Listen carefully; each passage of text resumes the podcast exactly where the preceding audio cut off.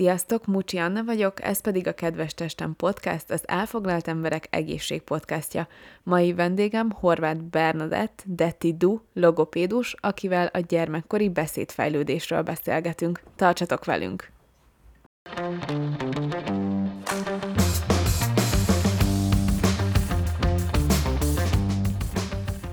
Szia, Detti! Hát te gyerekeket tanítasz vissza beszélni. Sziasztok! Igen, én azon kevesek közé tartozom, akik örülnek, és hálásak, hogyha a gyerek már tud visszabeszélni, és hogyha esetleg éppen ott van a szülő is, amikor ez először megtörténik, akkor mi együtt szoktunk ennek örülni. Én nem nagyon tudok más embert, aki, aki ennek még szokott örülni, de szerencsére ez egy hálás része a munkámnak, hogy hogyha már valaki beszél, és esetleg valami frappáns választ is mond egy adott utasításra vagy kérésre, akkor annak mi a szülővel egy emberként tudunk örülni. Hogyan alakult ez ki, hogy a beszédindítással kezdtél el foglalkozni?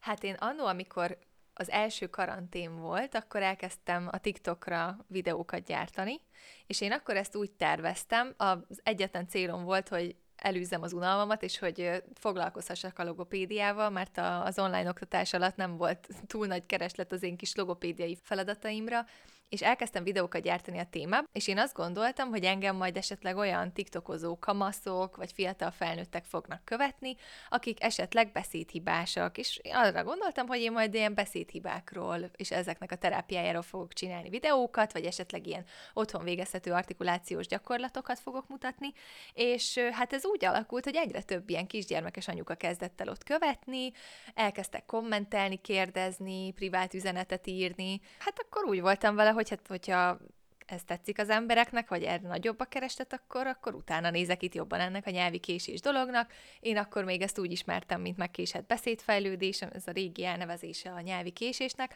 úgyhogy egyre jobban beleástam magam, aztán megtaláltak a magán tanítványok, a családok, hogy tudnék-e vállalni ilyen terápiát. Előtte is foglalkoztam ezzel, de azért nem ennyire ö, mélyen, vagy nem ástam el ebbe ennyire bele magam és aztán fokozatosan most már tulajdonképpen csak erről szólnak a tartalmaim, azóta már elkezdtem az Instagram fiókomat is ilyen szakmaiasítani, és tulajdonképpen csak a kisgyermekeknek a beszédfejlődéséről posztolok az összes platformra. Egyébként a fülargégészetben mi pont ezt a két szót szoktuk leírni, hogy megkésett beszédfejlődés, és így is szoktuk kérdezni a szülőket, hogy hogy látják, milyen a gyerkőcbeszéde, jelezte esetleg az óvónő, hogy a társihoz képest nem beszél olyan jól. Mik azok a mérföldkövek, amikre szülőként oda kell figyelnünk a beszédfejlődés tekintetében? Hát az egyéves kor az az időszak, amikor az első szavaknak meg kell jelenniük, erre nagyon-nagyon érdemes odafigyelni.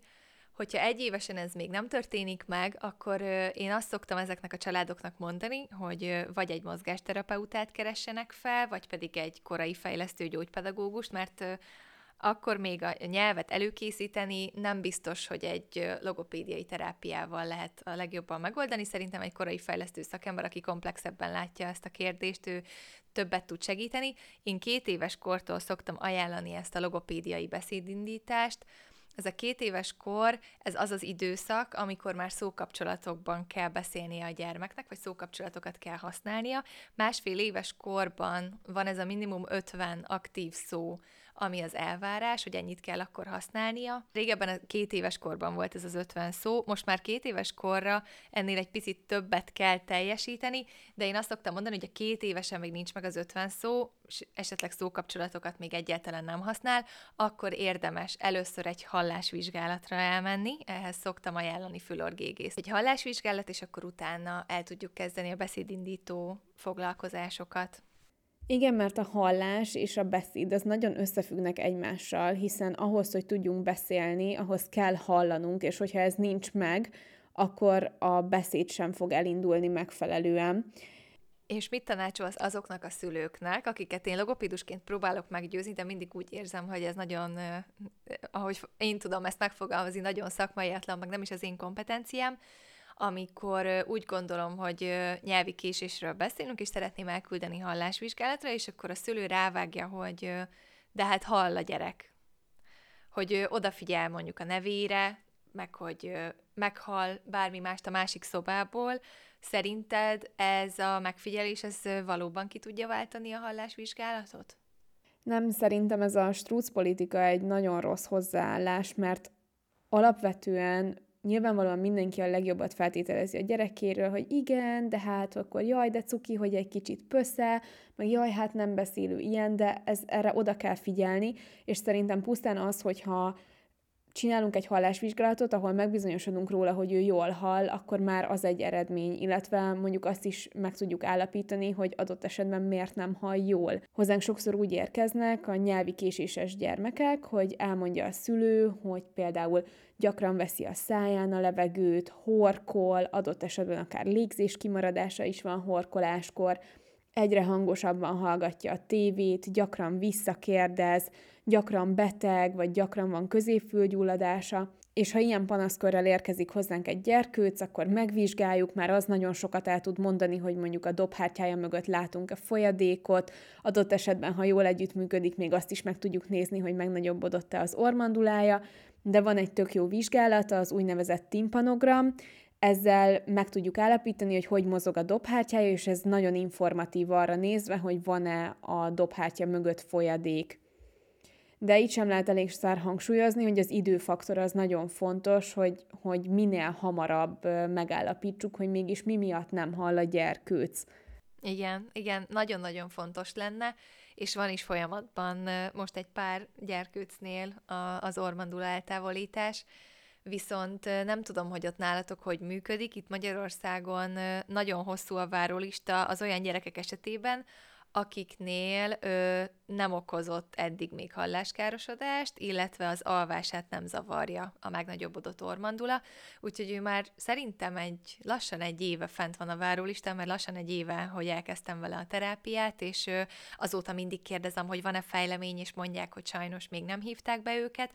nem tudom, hogy erről mit tudsz, hogy ez hogy működik, hogy ilyenkor lehet, hogy azért várnak, mert lehet, hogy normalizálódik, vagy ilyenkor van-e valami olyan gyógymód, ami, ami esetleg segít, hogy ne kelljen eltávolítani az ormandulát? Itt ragadnám meg az alkalmat, hogy elmeséljem, hogy az ormandula megnagyobbodása az miért okoz fülpanaszokat, Hát az anatómia az úgy néz ki, hogy az orrunk és a fülünk összekötetésben áll egymással, és hogyha a kettő között nyomás kiegyenlítetlenség alakul ki, akkor ez okozhat fülproblémákat például. És hogyha az ormandula megnagyobbodik, akkor nyilván nem tud úgy áramolni ott a levegő, és ez például ahhoz vezethet, hogy folyadék lesz a dobhártya mögött a középfülben, és ez is hatással van arra, hogy hogyan hall a gyerkőc. Szóval most, hogy átvettük az anatómiát, körülbelül olyan három hónap az az időszak, amikor lehet mindenféle konzervatív terápiával próbálkozni, például orcseppekkel, vagy az otovántal, aminek az a lényege, hogy egy lufit kell felfújni az orrával a gyerkőcnek, és ezzel is próbálják a nyomást kiegyenlíteni. Hogyha ezek nem működnek, akkor célszerű elgondolkodni egy műtéti megoldáson, most egyébként pont olvastam egy kutatást, ami szerint a szteroidos orspréknek a használata az ugye elsősorban az allergiás gyerkőcöknél hatásos. Mm, értem. Akkor az is lehet, hogy hogyha valakinél azt tapasztalom, hogy szájlégző, tehát hogy általában nyitva van a száj, és ott veszi a levegőt, akkor ezentúl a száján átveszi a levegőt, és azt szerencsére már mindannyian megtanultuk általános iskolában, hogy ez miért baj, hogyha az orrunknak a védekező funkciója nem érvényesül. Tehát, hogy akkor az is lehet, hogy nem a megnagyobbodott ormandula okozza, hanem allergia? Tehát akkor érdemes egy fülorgégészhez úgy elküldeni, hogy külön kérjen allergiavizsgálatot is? Igen, szerintem egy allergiateszt az mindenképp egy jó ötlet, hiszen ugye az allergia is okozhat eldugult orrot, ami szájlégzéshez vezethet, viszont azért az is tök jó, hogyha már egy tapasztalt fülorgégészhez megy valaki, akkor már abból, hogyha belenéz az órába, úgy nagyjából meg tudja állapítani, hogy ez most egy allergiás orr vagy sem, és igazából ezek az allergiatesztek sem nagy megterhelést jelentenek, tehát akár egy vérvizsgálatból, vagy pedig ezzel az úgynevezett prick teszttel, amikor pici-pici karcokat ejtenek az alkaron, és utána rácseppentenek, azzal meg lehet állapítani. Itt ennél az utóbbinál már azért kell egy kis együttműködés a gyerkőctől, mert hogyha erre pozitívan reagál, akkor nyilván eléggé viszketni fog neki, és nem vakarhatja.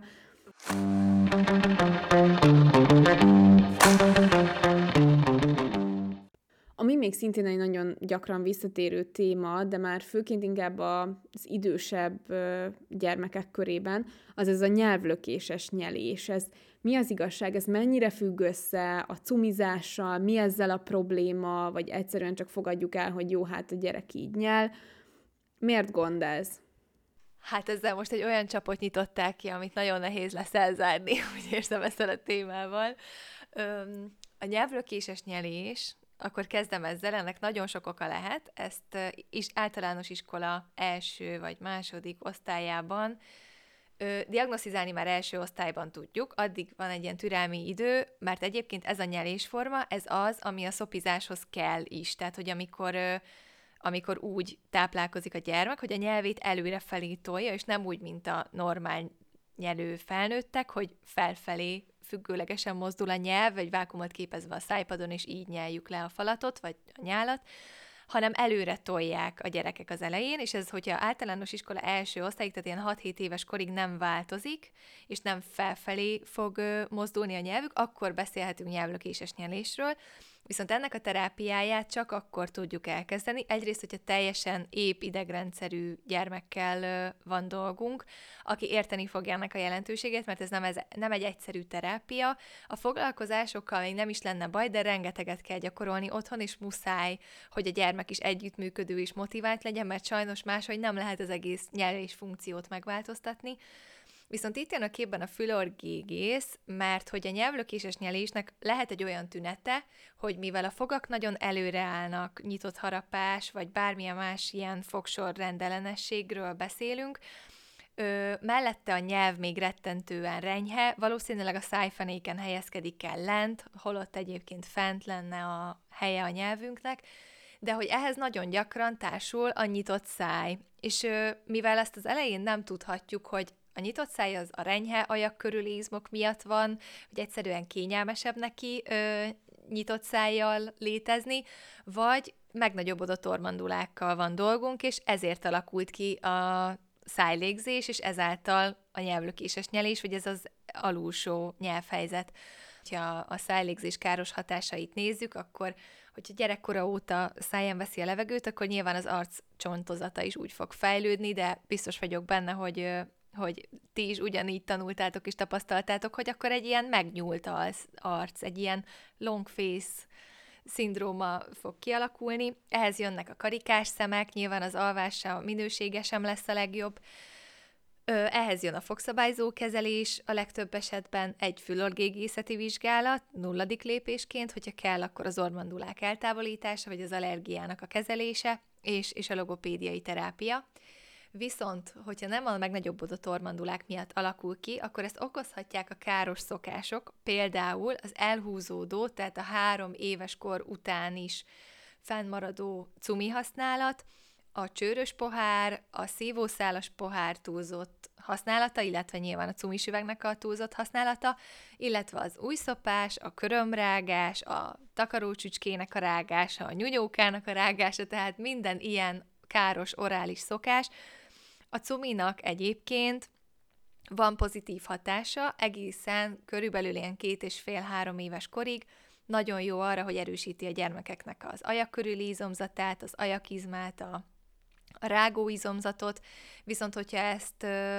akkor is használja, amikor, a cumid akkor is használja, amikor beszél, akkor a nyelve nem a megfelelő pozícióban fog mozdulni, amikor artikulál, hanem mivel a cumi a szájában van, ezért le fogja nyomni a nyelvét a szájfenékre, ez pedig artikulációs hibákhoz vezethet, illetve ahhoz, hogy nem fog megerősödni a nyelve, nem fogja annyiszor emelgetni fel, ahányszor kellene, és ez okozhat későbbiekben szájlégzést, megnyithatja a fogsort a cumi. Egészen addig ö, szoktam mondani ezt a három éves kort, ameddig korábban nem veszik észre a szülők, hogy esetleg egy picit már megnyílt a harapása, nehezen csukja be a száját, mert ott van a foga, vagy esetleg pici hézagok jelennek meg a folykai között, akkor rögtön el kellene kezdeni a leszoktatást, mert ilyen káros következményei lehetnek, de egyébként nem egy ördögtől való a cumi, sőt, tényleg van pozitív hatása. Figyelni kell arra, hogy lehetőleg szimmetrikus cumit vásároljon az édesanyja,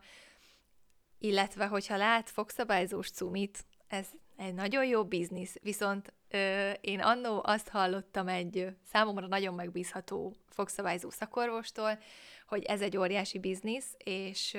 és tulajdonképpen ilyen nem létezik. Tehát, hogy olyan, ami egyenesen pozitív hatású lenne a fogakra, olyan cumi nincs, van olyan, ami kevésbé káros, például ezek a szimmetrikus cumik, de ilyen, hogy fogszabályzós cumi, ezt, hogyha valaki látja a boltban, háromszor annyiért, mint egy sima cumit, akkor ne érezze rosszul magát, hanem azt vásárolja meg, mert nincsen mögötte annyi, de tényleg, tényleg nagyon jól hangzik. Ö, és még a csőrös pohár, amit ide emlegetnék, meg a, a, igen, a szívószálat már említettem, a szívószálat és a csőrös poharat is szabad használni, nyilván azokat a kulacsokat is, aminek van csőre, ez utazáshoz, vendégségben nagyon ideális, hiszen nem fog kiömleni belőle a folyadék, és ennek is van pozitív hatása, ugyanígy nagyon jól erősíti az ajak körüli izmokat, a rágó izomzatot, viszont hogyha mindig ezt használja a gyermek, akkor annyira meg fogja oldalt a, a rágóizmát erősíteni, hogy ez folyamatos nyomást fog már gyakorolni a fogazat, ami szintén okozhat fogívszűkületet, ami pedig a fogak torlódásához fog vezetni, de ezeket általában észre tudja venni már a szülő is, főleg, hogyha a keresőbe beírja, hogy nyitott harapás, vagy, vagy ezeket a kulcsszavakat, nyelvlökéses nyel is, és megnézi a képtalálatokat, akkor nagyon sok fotó elérhető már erről a fogazatról, és ezt nagyon könnyen fel lehet ismerni, és akkor el lehet kezdeni ezt az utat, hogy kiterítjük Szerintem ehhez az egy tök fontos dolog, hogy nem mondjuk, nem fogjuk rá, hogy tök cuki, hogy horkol, meg tök cuki, hogy a száján veszi a levegőt, meg olyan cuki, hogy sejpít, vagy olyan cuki, hogy pössze, meg csámcsog a kedvenced, igen. Még mini stresszbe vagyok, hogy egyszer elmegyünk együtt kajálni, és előtted kell ennem. Ezek azért zavarnak, mert oké, okay, jó, hogy cuki, de egy kisgyerek nem azért veszi a száján a levegőt, mert ő úgy dönt, hogy a száján akarja venni a levegőt, hanem azért, mert nem kap az orrán levegőt. Ez ennyire egyszerű. És akkor viszont ennek meg kell keresni az okát, mert ez egy csomó mindent magával vonzhat, ahogy te is mondtad. És a csőrös pohárral akartam neked mesélni egy történetet, hogy nálunk így a baráti körben volt egy kis testvérpár, és amikor mentem őket meglátogatni, akkor láttam, hogy ilyen csörös poharas kulacsuk van, mindenhova vitték magukkal, tök büszke voltam rájuk, hogy milyen sokat isznak, mert azért a gyerekeknél ez egy hatalmas probléma, hogy nem isznak eleget, és akkor mondta nekem a barátnőm egy pár hónappal később, hogy hát képzeljem el, hogy mennek az öt éves kislányjal logopédushoz. Hát mondom, jó, tök jó, és akkor legközelebb mentem hozzájuk, akkor már nem volt csőrös pohár, mindenkinek rendes pohara volt, és egy pár hónap után már nem kellett menni a logopédushoz. És, és így, így ültem, hogy na, látjátok? Így van, igen. Na hát sokat számítanak ezek az apró szokások, csak az a baj, hogy egy kicsit úgy érzem, hogy széllel szembe megyek, mert ameddig minden bababoltban lehet csőrös poharat kapni, ö, addig nem tudom, hogy, hogy hány platformon kellene kommunikálnunk logopédusoknak azt, hogy, hogy vigyázzanak velük, mert tényleg sokkal kényelmesebb, hogy nem kell folyamatosan takarítani a gyermek után otthon, csak fontos tudni arról, hogy, hogy azért ez hosszú távon és gyakran használva tényleg káros lehet. Meg ezzel kapcsolatban olvastam egy nagyon érdekes finkutatást, ami arról szólt, hogy azt vizsgálták, hogy a, a cumizó gyerekek körében gyakrabban fordulnak-e elő fülgyulladások. És, és igazából nem, az a része nem teljesen tiszta a vizsgálatnak, hogy most melyik volt előbb, hogy ha fülfájós a gyerek, akkor azért, hogy megnyugodjon, adok neki cumit, és akkor ezért van több cumizó gyerek, akinek fülgyulladása lesz, de az, az egy biztosan elmondható tény, hogy azok közül, akik cumiznak, náluk sokkal gyakoribbak a fülgyulladások, pont emiatt a szívó mechanizmus miatt, de azt még, hogy hogy ennek mennyi a relevanciája, azt még nem tudták teljesen igazolni, de ez egy nagyon jó kutatás, és ez egy prospektív kutatás, tehát ennek majd még lesz később eredménye, hogy mire jutnak, de szerintem ez is tök érdekes, hogy itt is van összefüggés, és pont ugyanez a cikk írta le, hogy ami biztos, hogy a, a szülők dohányzási szokásai, tehát hogyha ők dohányosok és dohányoznak a gyerkőc előtt, vagy ne felejtsük el azt se, hogy kimennek dohányozni, de utána a ruhájukon behozzák a füstöt, és mondjuk így a magukhoz ölelik a gyerkőcöt, akkor ő ott ugyanúgy belélegzi a dohányfüstöt a ruháról, tehát ez viszont meg már a harmadlagos dohányzás, így hívjuk, és ez viszont, ezt már tudományosan igazolt, hogy ez nagyon összefügg azzal, hogy milyen gyakran van a gyerkőcöknek akármilyen fertőzése, vagy éppen fülgyulladása. De Tivel jövő héten is visszatérünk egy beszélgetésre, méghozzá a felnőttkori beszédhibákról, addig is, hogyha kisgyermeketek van, és szeretnétek otthon fejleszteni, akkor sok szeretettel ajánlom nektek Detti fejlesztő füzetét, ami Mikulás napkor jelenik meg, és elérhető az oldalán. Keressetek rá Instagramon Dettidu névem. Így van, keressetek nyugodtan, és köszönöm szépen a meghívást. Örülünk, hogy itt voltatok velünk a héten is, ne felejtsetek el feliratkozni a csatornára, és írjátok meg nekünk, hogy hogy tetszett. Legyen szép napotok, kedves testem podcast, egészség, kívül, belül, körülötted.